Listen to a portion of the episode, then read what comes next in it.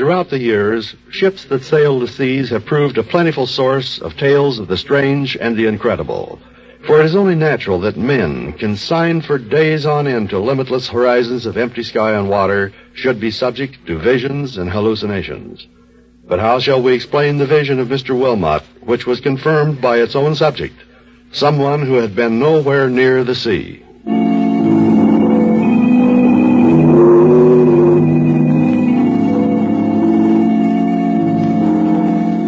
Happened aboard the steamer City of Limerick on its last night out.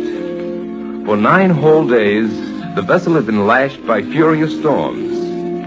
As the ship lurched and rolled and threatened at each moment to go plunging forever beneath the waves, Mr. S.R. Wilmot thought much of the things he might never see again. His home in Bridgeport, Connecticut, his factory there, his children, and above all, his wife. On the tenth night, the sea at last grew calm, and Mr. Wilmot lay gratefully down on his bunk and prepared to sleep.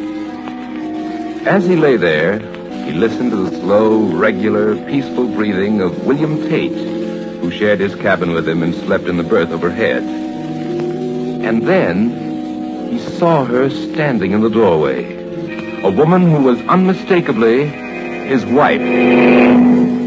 Margaret. Margaret, what are you doing here? But she did not answer. She came slowly toward him, and standing by his bed, bent and kissed him. Feeling her lips on his, feeling the touch of her hand on his cheek, he told himself that this was no dream. This was really happening. But then suddenly, she was gone. And there was nothing before him but the empty, moon-drenched cabin. In the morning, when he awoke, Mr. Wilmot knew, of course, that it must have been a dream. He lay for a moment, smiling at his own credulity, when from the berth above a voice inquired, All right, Wilmot. Confess now. Who was she? Who. Who was who? The woman who came tiptoeing into this room and stood by your bed and kissed you.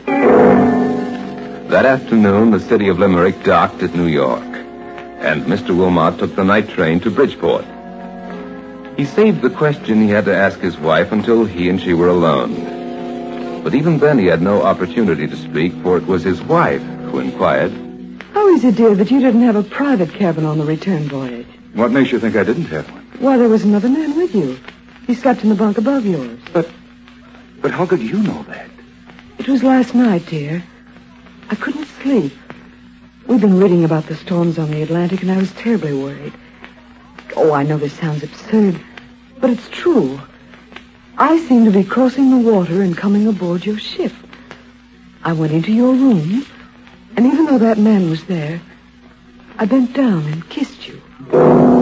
Here was an incident in which three different individuals participated, and which each independently confirmed.